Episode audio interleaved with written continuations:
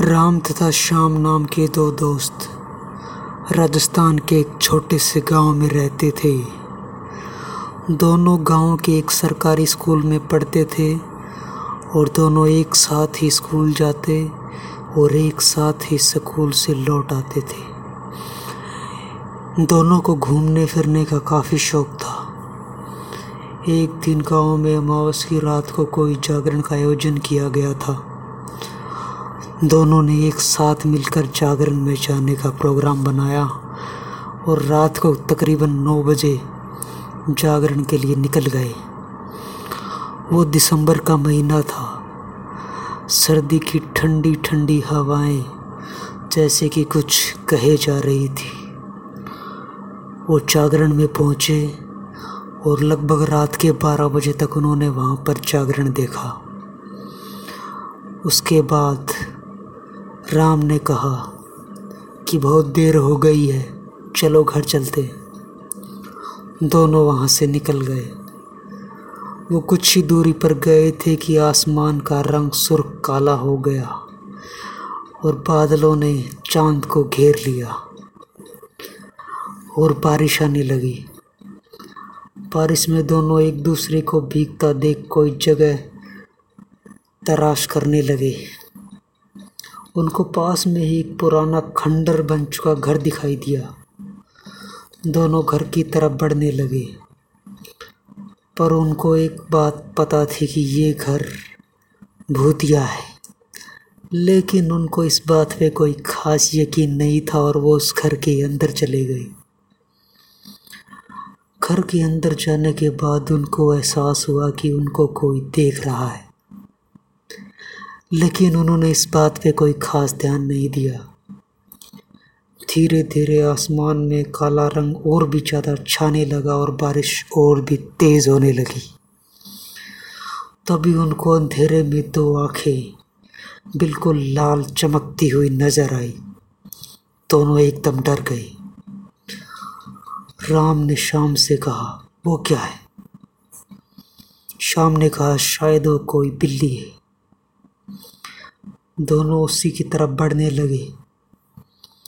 बढ़ते बढ़ते हुए कमरे के अंदर गए, जहाँ पर एक चेयर पड़ी थी।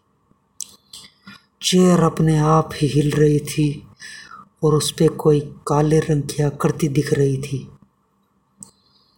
वो जैसे ही उस आकृति के पास गए वह आकृति एक औरत में बदल गई और वो औरत बोली कि आज तुम यहाँ से बच के नहीं जा पाओगी। दोनों की रगों में बहता खून जैसे चमसा गया और दोनों वहाँ से गाँव की तरफ़ भागने लगी। वो बड़ी मुश्किल से भागे जा रहे थे। लेकिन उन्हें अपने पीछे कोई आता हुआ साफ़ साफ़ महसूस हो रहा था। वो थोड़ी दूर भागे थे कि उनके पैर से कुछ टकराया और वो दोनों नीचे गिर गए। नीचे गिरने के बाद उनके पैर पर कोई पकड़ मज़बूत होती चली गई और वो पीछे की तरफ़ खींचना शुरू हो गए। उन्हें ऐसे लग रहा था कि कोई उनको पीछे खींच रहा है। तभी पुजारी जी जिसके वो जागरण में गए थे, उनको कुछ आभास हुआ। उन्होंने अपने चेलों से कहा कि दो लड़कों की जान खतरे में है, हमें अभी वहाँ जाना होगा। ये कह के वो वहाँ से उसी रास्ते की ओर निकल लिए, जहाँ वो दो लड़के गए थे, राम और श्याम। दोनों जब पहुँचे तो देखते हैं कि दोनों लड़के अपने आप उस घर की तरफ़ खींचे जा रहे हैं। पुजारी जी ने बभूति निकाली और कुछ मंत्र पढ़ के उनकी तरफ़ फेंका। तो वो दोनों वहीं रुक गए।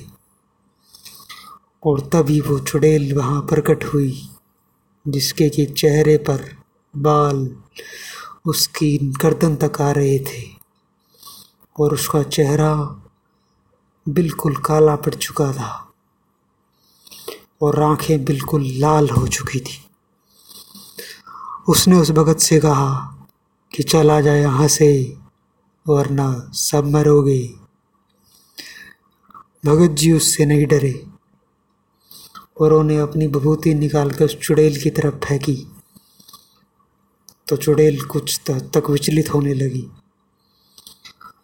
तभी भगत जी ने उन दोनों लड़कों को कहा कि भाग लो यहाँ से। इस चुड़ैल को हरा पाना आसान नहीं। मैंने इसे कुछ देर के लिए बाँध दिया है। तब तक यहाँ से निकल जाओ।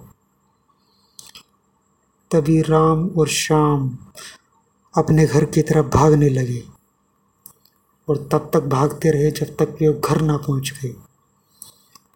घर पहुँचने के बाद उन्होंने गहरी सांस ली और कभी उस रास्ते से ना जाने का निर्णय लिया। तो दोस्तों गो स्टोरीज इन हिंदी पर ये थी आज की पहली कहानी।